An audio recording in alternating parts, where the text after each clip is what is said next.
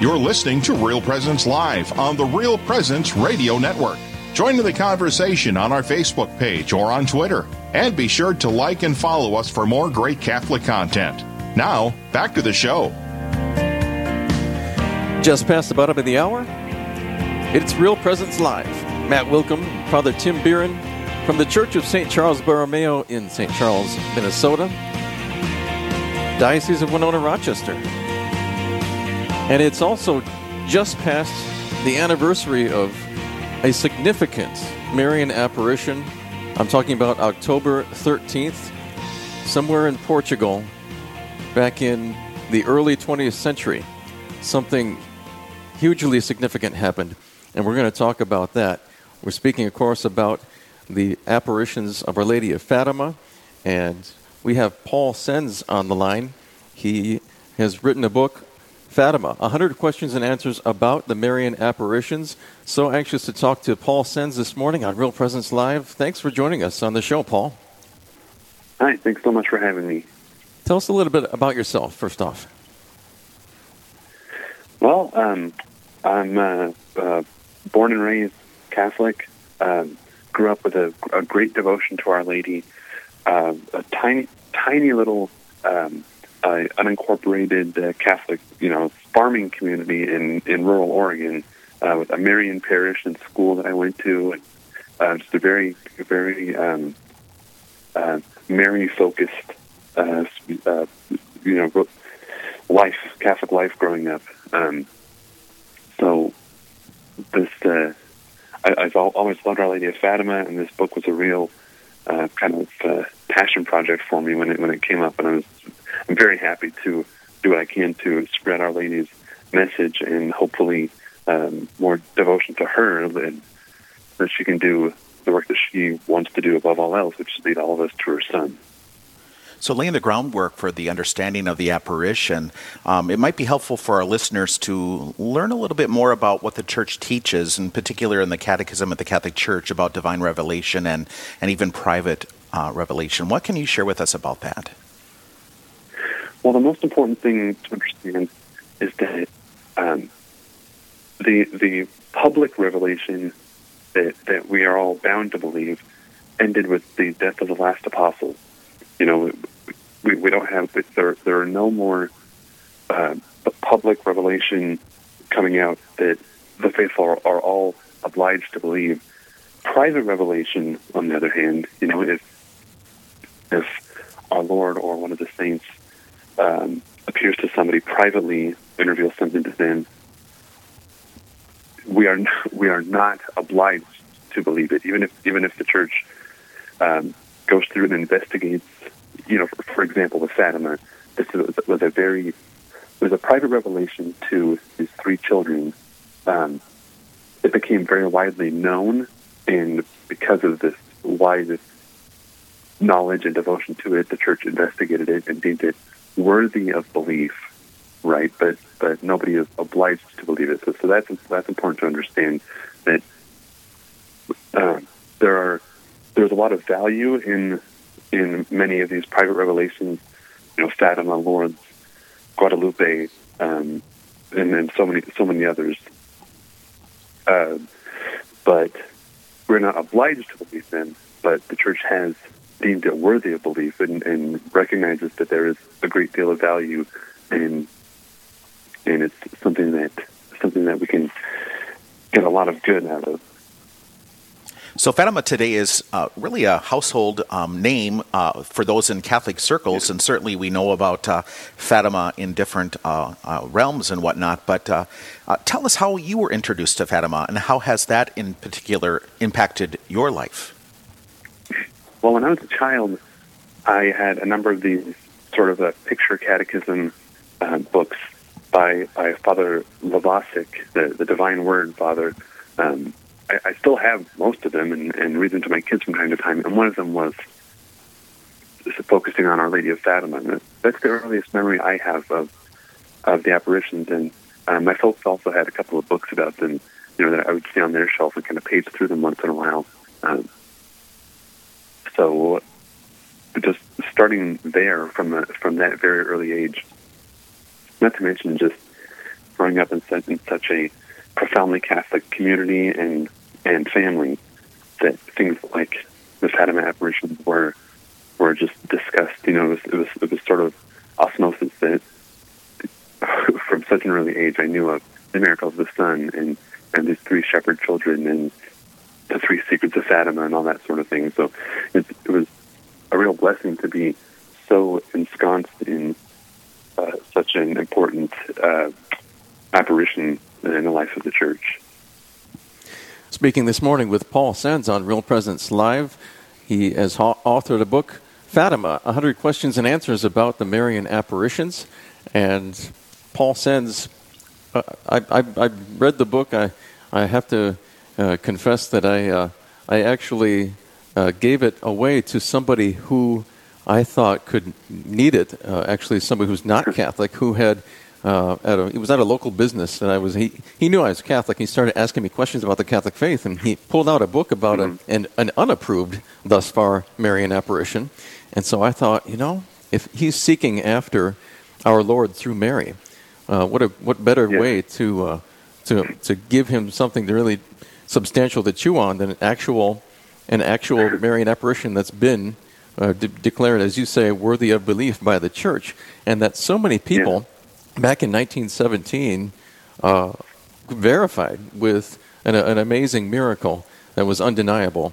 Um, and there's a lot of things when I went through the book, Paul, that I I, I didn't know about. You know, for for example, the how you fleshed out the uh, the personalities of each of the the shepherd children. I love I love that. It just made that made them come alive for me that much more. Yeah. Uh, but also that something the, that I didn't re- realize was that they they act, these ch- these children Jacinta, Francisco, and uh, Lucia had uh, there had there had been a, another um, another apparition or a series of apparitions for the uh, I forget what it was, but from the, and someone called the Angel of Peace identified themselves as the Angel of Peace. Right. Um, those were things that uh, really helped me to complete the picture. F- for you, when you were writing this book, were there any specific questions that spurred you on to, to get this project going? That, things that you were curious about that you that you didn't know about? Well, the interesting thing is, I had this this kind of uh, uh, foundational understanding of Fatima.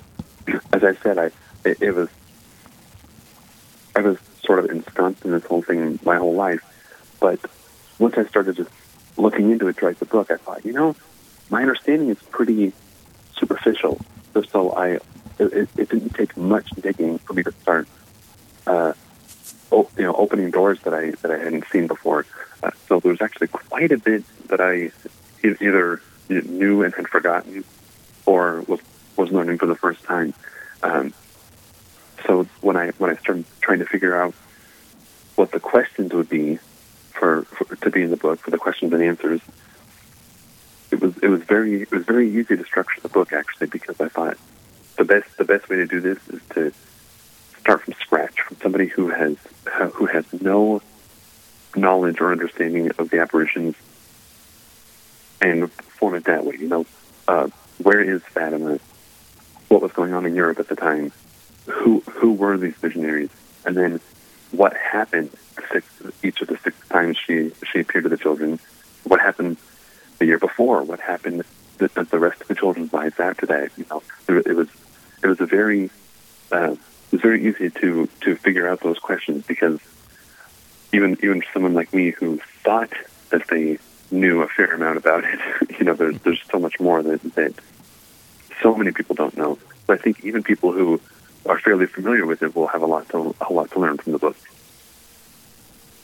Did anyone believe the shepherd children at first when they started claiming, well, just talking about uh, these yeah. these apparitions? Because they they had actually agreed, from what I understand, not to say anything, but of course, one of them couldn't yeah. resist telling it. We're, how how was this message received initially? It was initially it was mostly a great deal of skepticism. Um, the, the, only the only person who, who really believed them right from the first was the okay. So there was uh, Lucia, and then her, her, her two cousins, Francisco and Jacinta, were brother and sister. Their father, Ti Marto, uh, uh, believed them right away when basically nobody else did. And one of the things that he that he said, one of the reasons he gave was these children have never lied to us before. They've never they've never done anything like pulling a prank or anything like that, and they are profoundly devout children. I have no reason to think that it's not true. So he he just believed them implicitly from the start, um, and everybody else was was skeptical and and even even angrily so. Lucia's mother in particular was had a hard time, a very hard time with it all along. I mean, it, it took it took her until until basically things were wrapping up before she, before she um, kind of accepted the veracity of what they were saying.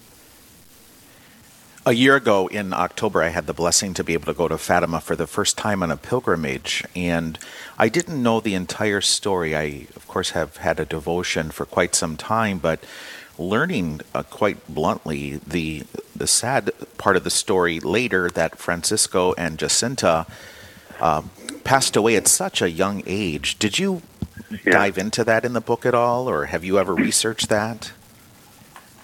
Yeah, I, I did. So um, basically, October of 1917 was when the last appearance of Our Lady, the Mysteries of Apparitions was, and then, as we know, shortly thereafter, the Spanish flu started spreading so rapidly, and both Francisco and Jacinta contracted the Spanish flu, and both of them both of them were dead within within two years uh, of of Our Lady's last appearance to them. Um, but because one of the remarkable things is because of these apparitions and the message of Our Lady and what she what she said to them over and over again about about accepting joyfully accepting sufferings that we face and even making sacrifice and offering offering that up for for the, the sake of sinners, reparation for sin, the conversion of sinners, they knew that their suffering could have great effect if they would just offer it up and let God handle it. So they, even with this great, great suffering they had, they were joyful because they knew they could do something great for sinners and for the world. And not to mention that the, the first time Our Lady appeared to them, before they even knew who she was, they just knew she came from heaven. Um, and she told them that they would go to heaven. So, so they, they had that assurance, which, which probably helped too. Yes, great, great comfort in, in the midst of uh, great turbulence in the lives of these children and uh, the events surrounding their apparitions. Uh, Paul Senz is our guest on Real Presence Live, and we're going to step away just briefly, but on the other side, we're going to pick up on the, the message of, of Fatima and why perhaps it was that God, that Mary, uh, God through his mother Mary, chose these three shepherd children uh, to communicate this message of Fatima. You're listening to Real Presence Live. I'm Matt Willkom along with Father Tim. You don't go anywhere. There's more with Paul Senz next. This is Real Presence Live, where the focus is not on the evil around us, but on conversion and mercy through the good news that is always good. We're local, engaging, and live on the Real Presence Radio Network. SJ Machine, proudly named after and dedicated to St. Joseph, provides quality machining and induction heat treating to a variety of industries. Just as St. Joseph worked diligently to meet his family's needs, SJ Machine strives to understand and meet your production needs. Prototype to production, working together toward success. SJ Machine can be reached at 701 347 0155 and are a proud supporter of the Real Presence Radio Network. Mayo Pharmacy in Bismarck is a faith based pharmacy committed to delivering excellent care. We're pro life and pro family, respecting the dignity of the human person while providing for your individual needs. We have Catholic gifts for all ages, from Mystic Monk coffee to cards and crucifixes. Plus, we offer a wide range of clinical services, including rapid influenza testing and diabetes care management. You can visit us at 303 North 4th Street to discover the Mayo difference. Our number is 701 223 2424. The Mustard Seed Catholic Store is South Dakota's place to purchase Catholic books, gifts, and decor. With locations in Rapid City and Sioux Falls, we are here to provide you with gifts for the Catholic occasions in your life.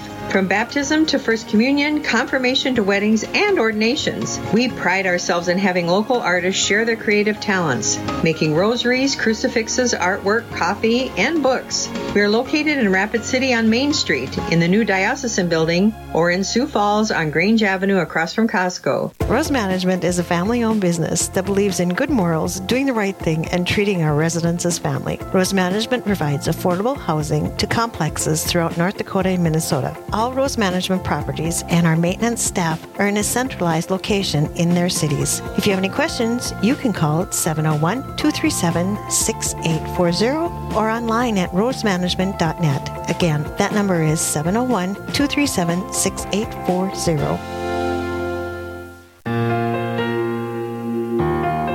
This is Real Presence Live on the RPR Network, bringing you stories of faith and hope through local hosts and guests from across the upper Midwest. Now, back to the show.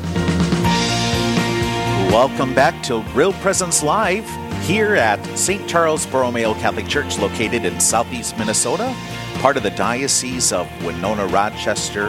I'm Father Tim Bieran, along with Matt Willkom, the Communications Director for the Diocese of Winona Rochester, and we are pleased to have Paul Senz on the phone with us and uh, visiting with him about his his book. He's the author, Fatima: 100 Questions and Answers about the Marian Apparitions, and I'm just going to jump right into it. I, I just I'm curious um, if you can share with us the secrets of Fatima.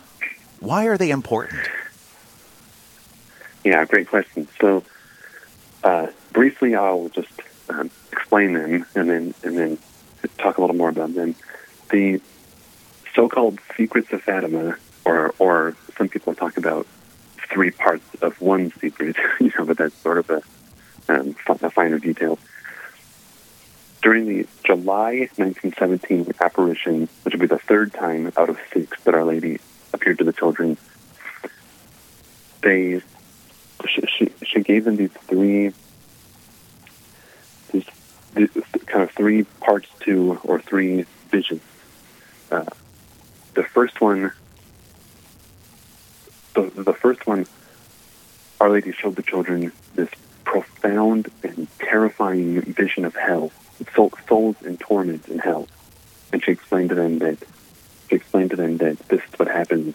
You know, this is what happens when a soul dies in not in the state of grace. You know, when, when, when someone goes down, this is what they face, and this is why it's so important, because this distance distance from God for eternity, this is what it's like, and we need to save these souls. The second part was Our Lady explaining to them that the world needed to change its ways, turn away from sin, and make reparation for sin. And she said, if it didn't, the war, the First World War, would soon end, but, but there would soon come a worse war that would come during the pontificate of Pius XI. And of course, the Pope at the time was Benedict XV. Pius XI was, you know, there, was, there was no such Pope yet. But the, and the, the Second World War, as we know, would come and start during the pontificate, pontificate of Pius XI. And she said also, if, if the world did not change its sinful ways, then the errors of Russia would spread throughout the world and cause great pain and suffering. You know, the, the Russian Revolution was was kind of just in its nascent stages, and of course, as we know, Russia's errors of communism would indeed spread throughout the world and cause a great deal of suffering. And she said, but uh, she, she gave this message of hope at the end of it. She said, but remember, no matter what, ultimately, my Immaculate Heart will triumph. So there's, there's that kind of reminder, a message of hope there. And the third secret, or part of the secret, is the most controversial, the most talked about, um, for a number of reasons. Partially because it's so, it's, it's a very symbolic vision. It reminds me a lot of, of the, like biblical um, apocalyptic visions where, where, where everything is just packed with meaning. Briefly, the children saw a mountain with a with a, a city at the top, And ascending the mountain, they saw a bishop in white, who seemed to them to be the probably be the pope, accompanied by other bishops and, and clergy. They were ascending the mountain. They walked through the city when they got there, and the city was just destroyed from from war, and there were there were bodies, you know, victims of war all around. They walked throughout the town, praying for these victims and, and blessing them. When they got to the cross at the sort of apex of the city, at the foot of the cross, soldiers came and killed this bishop in white and all those with him. And there were angels, there were angels um, underneath the cross who who uh, were collecting the blood of these martyrs and sprinkling it on the souls of those ascending to heaven. And then the vision ended. So this was a, a very a very profoundly moving experience for the children and those who were at the apparition site with the children. You know, each, successive month, there were more and more people there. And I think I think in July there were around four thousand people there with the children. The people who were there with them reported seeing the children reacting to whatever was going on. Now, of course, this was this was a vision for the children, but the people there didn't know what was going on. But they could see the children reacting with with fear and, and trepidation and seeing how profoundly it was affecting them. Now, the the third secret, as I said, was is, is kind of the most controversial. The interpretation of the secret, what it means, and everything.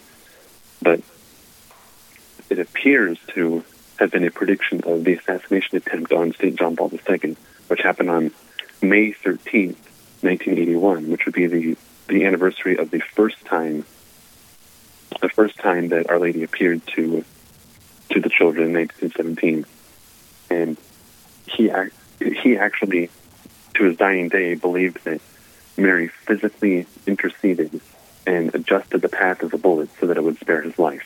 So, and and that's honestly kind of become the consensus. that, that's kind of what most people see, that this bishop in white being killed was a prediction of the assassination attempt on, on John Paul II. And the importance of this, of these three secrets, really lies in that, that, that message, that central message of Our Lady of, of prayer, turning away from sin, making reparation for sin, the conversion of sin. All of us individually, but also offering that up for, for the sake of others. And that's just really the the um, central message of Our Lady that that um, I hope comes through in the book too, and it helps helps change a lot of people's lives. Well, here's a great trivia question for our listeners with St. John Paul II. Whatever happened to that bullet that was shot into him? Yeah, that's a great one.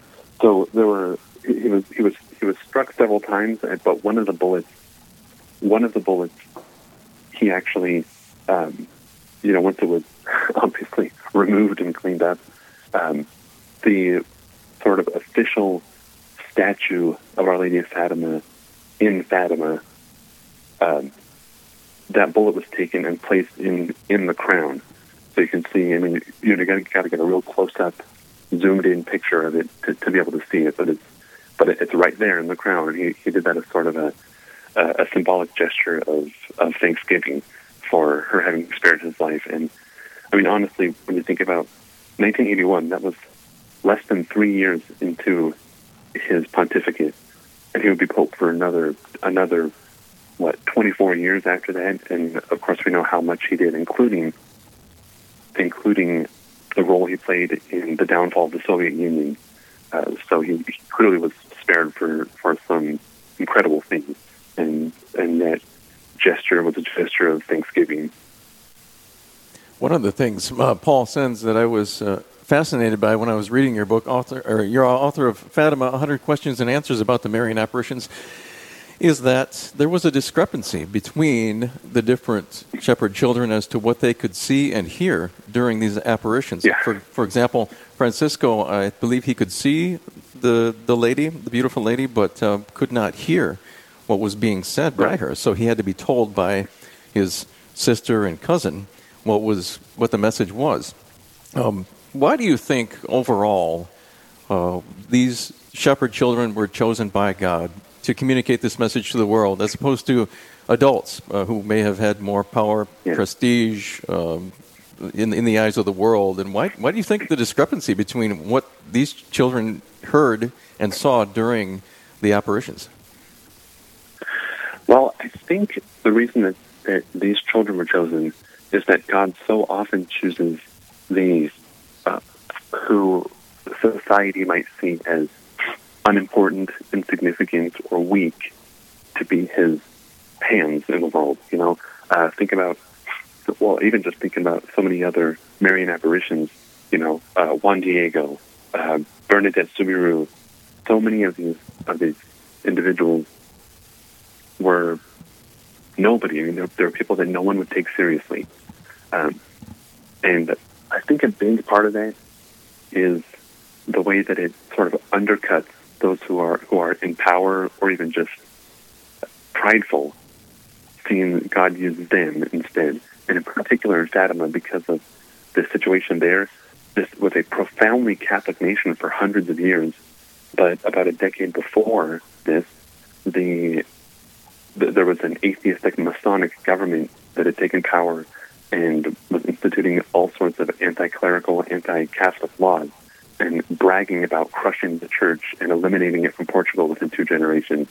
And so these, in this little hamlet in the middle of nowhere, these three shepherd children being being the uh, fo- the focus of these apparitions and bringing this message of prayer and repentance really was kind of a slap in the face to this to this government too, saying saying, look, you you have you know you know what what you said you have no power apart from what was given given to you, and and you have no you have no power here. There is there is something more profound going on. Absolutely. Uh, we've been speaking this morning with Paul Senz, author of Fatima 100 Questions and Answers about the Marian Apparitions. Uh, a, beautiful companion also to the movie Fatima that just came out, and I think helps to clarify what in the movie uh, was real and, and what was perhaps some artistic license that was uh, taken. Uh, for, for example, the bishop actually never came and questioned the children, so you'll find that out in the book as well. Uh, Paul Senz, where can folks pick up a copy of uh, Fatima 100 Questions and Answers about the Marian Apparitions? Well, it's through it's published by Ignatius Press, so you can go to ignatius.com, and there are bulk discounts available if people want to do get a bunch of copies to do a group study, and also be sure to check your local Catholic bookstore. Thank you, Paul Senz.